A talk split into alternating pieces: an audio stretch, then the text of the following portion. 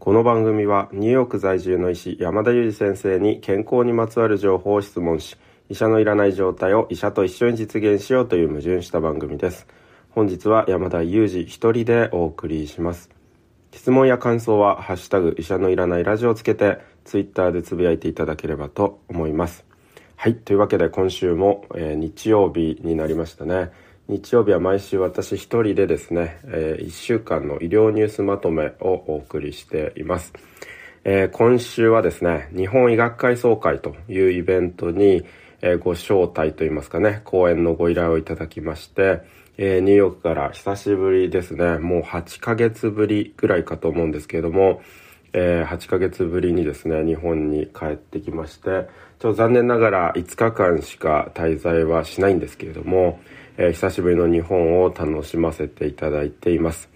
えー、本当に、えー、8ヶ月ぶりにですね、新座さんにもお会いしてですね、もしかすると、こう、ツイッターをフォローいただいている方にはですね、新座さんの手元を、の動画をですね、あの、ご覧いただいたかもしれないですけれども、えっ、ー、と、お土産の開封シーンなんかもですね、ツイッターで公開をしてみましたけれども、まあ、久しぶりにお会いして、あの、対面でですね、あの、ポッドキャストの収録をするというような、あの、機会もありましたし、あとはですね、このポッドキャストを、あの、結構毎日聞いてくださっているという方に結構お会いしましたね。まあこれも今聞いてくださっているかもしれないですけども、まあ5名以上の方には対面でお会いしたかなと思いますね。あの、日本医学会の方でですね、まあセッションの方、あの、ご参加いただいて、あの、その後お声掛けをいただいたという方もいらっしゃいましたし、まあ、オンラインで参加していただいて、あの、ご質問をしていただいたという方もいらしたということでですね、本当にこの場を借りて、あの、お礼を申し上げたいと思います。ありがとうございます。はい。というわけでですね、今週も、えー、1週間のニュースまとめということで、ちょっと日本への移動なんかもあってですね、こう十分キャッチアップできていない日もあるかもしれませんけれども、あの、2、3個ピックアップしてお届けしたいなというふうに思います。はい、一つ目のニュースがこちらですね。体重2割減、最強の痩せ薬に熱狂する人々。はい。ということでですね、この痩せ薬ですね。まあ、これはですね、実はもうこの医者のいらないラジオリスナー様におかれましてはですね、あの、先日の335回の放送で、あの、詳しく解説をさせていただきましたので、あの、ここで取り上げる意味はあんまりないんですけれども、実はついにですね、あの、ニューヨークタイムズもですね、あの、この薬について、あの、取り上げる記事を上げられまして、まあ、それの日本語訳の記事が上がってきたという形になりますね。えー、まあ、商品名はですね、マンジャロっていう薬なんですけれども、えー、日本語名だとおそらくティルゼパチド、あるいはチルゼパチドと略されていく、訳されていくんじゃないかなと思いますけれども、あの、まあ、この薬がですね、まあ本当に、えー、肥満に対してはすごく大きな効果を発揮したということで、まあ話題になっていまして、まあ、なかなか一つの薬でですね、いろんな主要メディアが取り上げるっていうことは多くないんですけれども、まあ、今回の薬はですね、まあ、特に肥満治療の世界を変えうるということで、まあ、主要メディアが多く取り上げていますよね。まだ日本ではあまり見かけないですけれども、まあ、アメリカですでに承認前からこのように話題になるということですので、まあ、この先ですね、日本にもこういった動きというのは出てくると思いますし、まあ、一番の懸念点はですね、やはり日本での承認を待たずにですね、こう個人で輸入をして使用されるというようなケースが出てくるんじゃないかなっていうのはすごく心配です。まあ、注射薬ですので、まあ、そう簡単に使えるという薬にはならないかとは思うんですけれども、ただまあこれまでの背景としてですね、あまあ特にですね、自由診療のクリニックなんかを中心にですね、まあこうした薬を入手、して、あの、承認前に先駆けて使用が開始されるっていうようなことも見られています。で、まあ、特に懸念されますのは、まあ、本当にこう、肥満の方に使われればいいんですけれども、そうでは必ずしもない方ですね。例えば、必ずしも、あの、こう、肥満が全くないような方に、それでも痩せたいという思いに、まあ、伴走すると、まあ、聞こえはいいんですけれども、そう、そうした気持ちに寄り添うために、この薬が使われるというのは、まあ、非常に危険です。あの、というのもですね、まあ、食欲を抑えたり、場合には、場合によっては吐き気を、あの、起こすような薬で、まあ、この副作用もですね、従来の薬よりもおそらく頻度が高いんではないかと言われています。で、もともと肥満がない方に使われてしまうとですね、まあ、今後の例えば逆に栄養失調ですよね。まあ、それから摂食障害なんかにつかつながるリスクも十分懸念されるものです。で、まあ、本当は必要がないのに、結果として患者さんにあの、栄養失調とか、まあ、接触障害を導いてしまうと、これは逆にえ健康のリスクですし、あるいは命につながるようなリスクにもなりますので、これは本当に大変な危険、あの、危険な行為になり得ると思いますので、まあ、そうしたことが起こらないようにですね、まあ、未然に十分対策というのは、まあ、取られていく必要がある薬になるんではないかなというふうに感じます。はい、続いてのニュース、こちらになります。アメリカのコロナワクチン接種、オミクロン型、改良型に、えー、すいません、オミクロン株って書いてありますね。オミクロン株改良型に統一。えー、従来株対応は使用取りやめ。ということでですね、えー、米国の FDA がですね、えー、今月の18日に、ファイザー製とモデルナ製の新型コロナウイルスワクチンの接種を変異株であるオミクロンに対応した改良型に統一すると発表しました。で、まあ、併存していたですね、従来株対応のワクチンは使用を取りやめて、えー、簡略化してですね、わかりやすくすることで2割程度と低迷している、えー、ブースター接種の接種率を向上させる狙いがあるというような報道が入ってきました。で、えー、まあこの従来型あの型とですね、それからオミクロンに対応した改良型ですね。まあ、どう違うのかとか、どう使い分ければいいのかっていうことはですね、まあ、特にですね、長期のデータということになると、まあ、十分根拠があるわけではないと言いますか、まあ、ちょっとですね、まあ、研究を並べていくと、こうやや混じったような結果になってくるので、はっきりとはわからない部分もあります。で、もう一つは未接種の方が1回目からこの改良型のワクチンでいいのかっていうことも、必ずしも解決されたその領域ではないんじゃないかなと思いますので、まあ、ちょっとこう直接的なエビデンスが十分に確立されているかと言われると、まあ、クエスチョンが残るところということにはなると思いますし、まあ、あの、アメリカのですね、ワクチンスケジュールという意味では、まあ、比較的大きな、あ今回修正になったんではないかなと思いますね。で、少なくともこれまではどういう状況だったかと言いますと、まあ、年齢とかですね、過去のワクチン接種状況に応じて、まあ、オリジナルの従来型のワクチンを接種すべきか、あるいは新しい改良型の2価のワクチン接種を受けるべきかというところに、まあ、差があったので、個々人で自分の接種状況からですね、自分はこのワクチンを受けなきゃいけないっていうことをある程度把握しておく必要があったんですよね。で、これはちょっと大変といえば大変ですよね。まあ現状の日本もそうなっていると思うんですけれど、ちょっとまあその分かりにくかったと思うんですね。ただまあ根拠もあって、なんでそうなっていたかと言いますと、まあ、特に初回接種ですね、初めの2回接種において、この、え、改良型の2価ワクチンっていうのは新たに出てきたワクチンで、ブースター接種として研究されてきたものですから、この2価ワクチンが、その初回接種、2回目接種において、まあ、有効性がどう違うのかっていうところのですね、まあ、十分な根拠が確立されていないということで、まあ、初回の2回というのはですね、ま、オリジナルのワクチンが推奨されてきたということになるんですよね。で、まあそこのあの科学的な根拠は十分には確立していない状況ではあるかもしれないんですけれども、まあ、ただ少なくともブースター接種としてのエビデンスというのは、まあ、かなり確立されてきていますし、えそれについては有効性も、それから安全性も、まあ、知られてきているということでですね、まあ、間接的にはですね、まあ、このブースター接種として使われてきた2価のワクチンを、まあ、初回接種に使ってもおそらく支障がないだろうということが、まあ、推測できるということからですね、まあ、この2価ワクチンを初回接種にも使おうという動きに至ったというふうにあの考えます。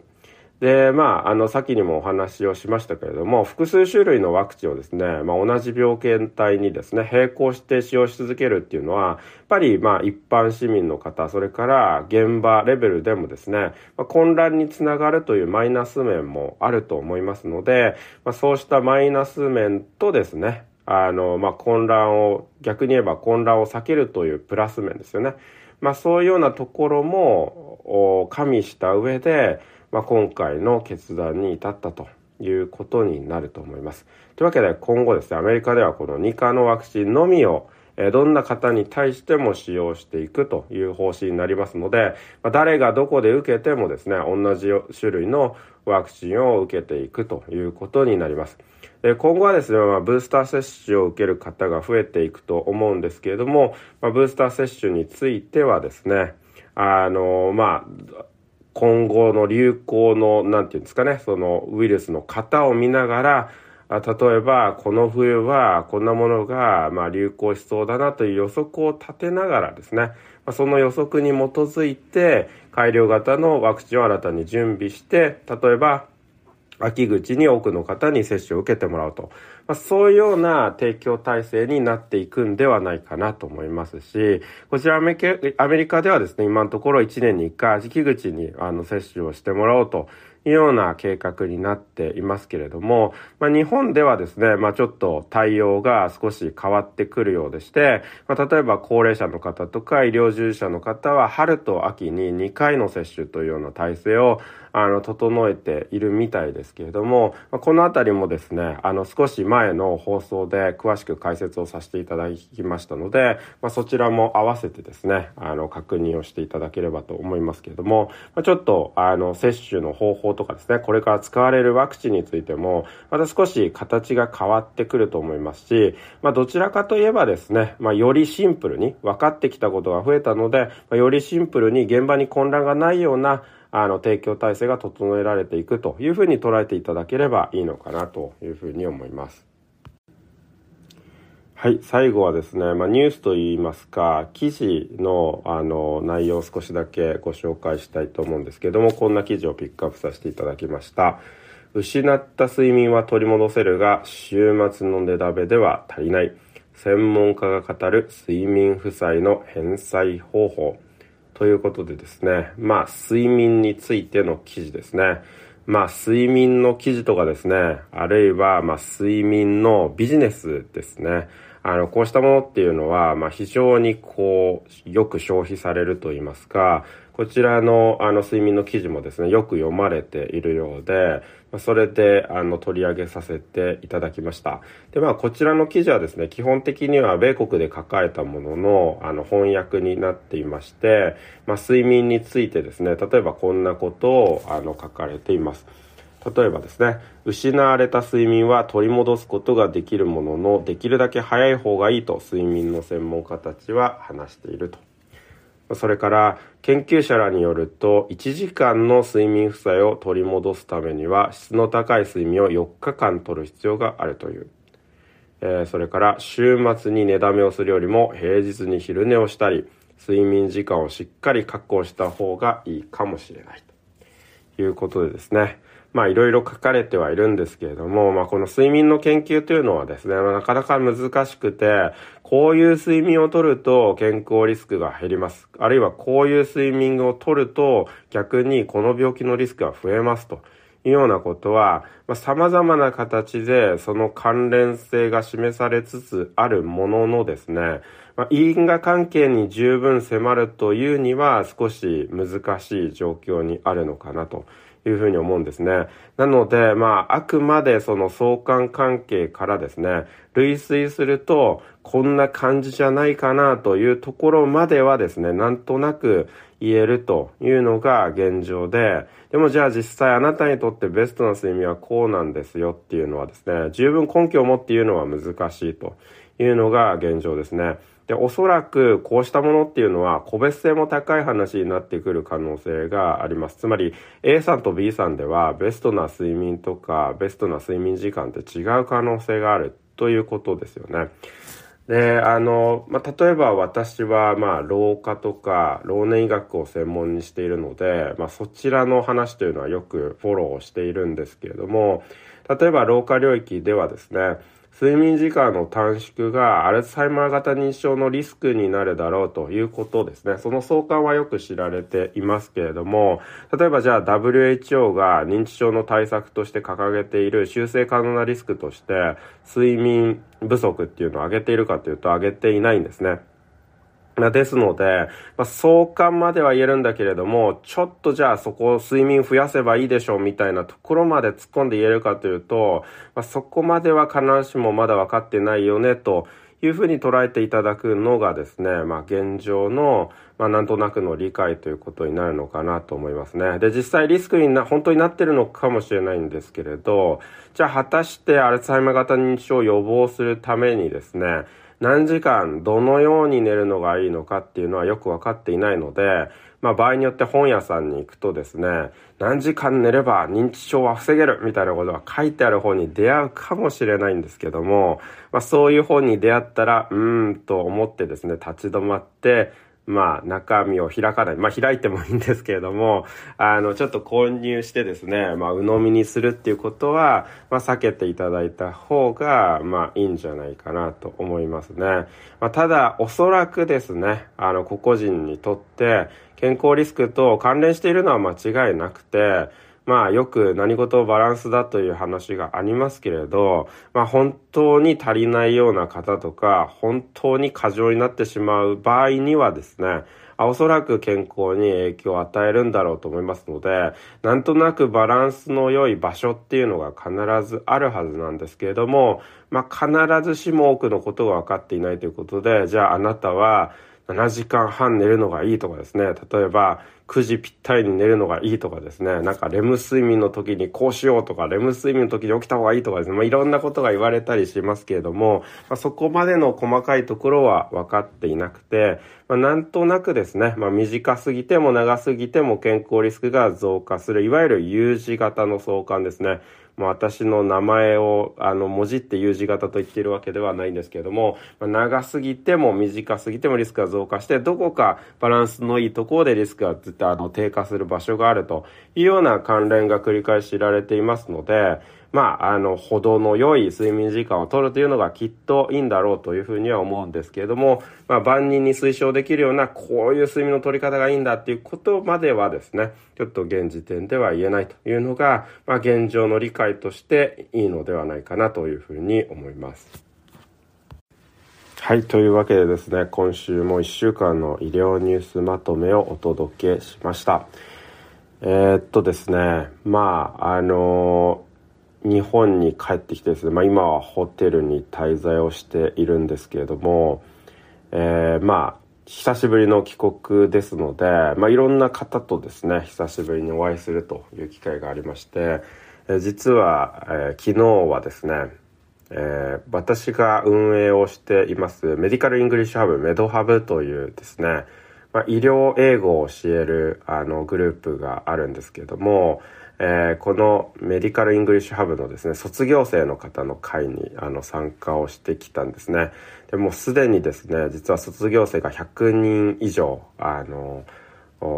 まあ、なんていうんですかね、あの、誕生していまして、3ヶ月ぐらいのプログラムなんですけれども、この3ヶ月のプログラムを卒業された方たちと、まあ、初めて対面でお会いをしてきました。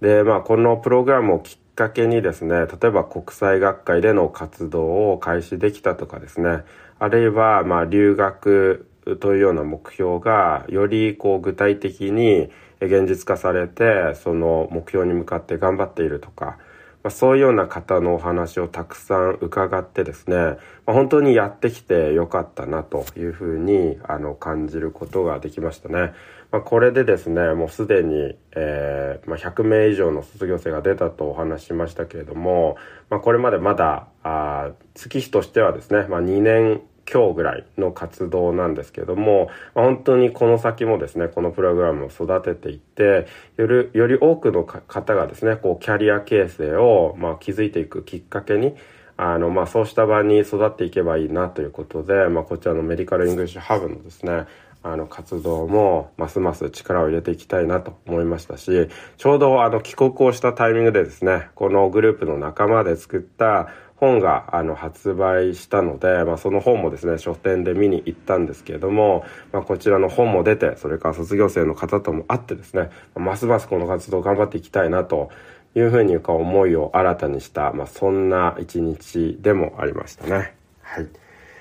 というわけでですね、まあ、今週も1週間目のニュースをお伝えしてきましたけれども、また来週以降もですね、この日本で新座さんと対面でですね、まあ、実はカラオケボックスで2人でこもってですね、収録をしたんですけれども、あの、その収録のですね、放送がまた、あの、リリースをされてきますので、あの、そちらの放送もお楽しみにしていただければと思います。それでは、今日はこの辺で。Thank you so much for listening. See you next time.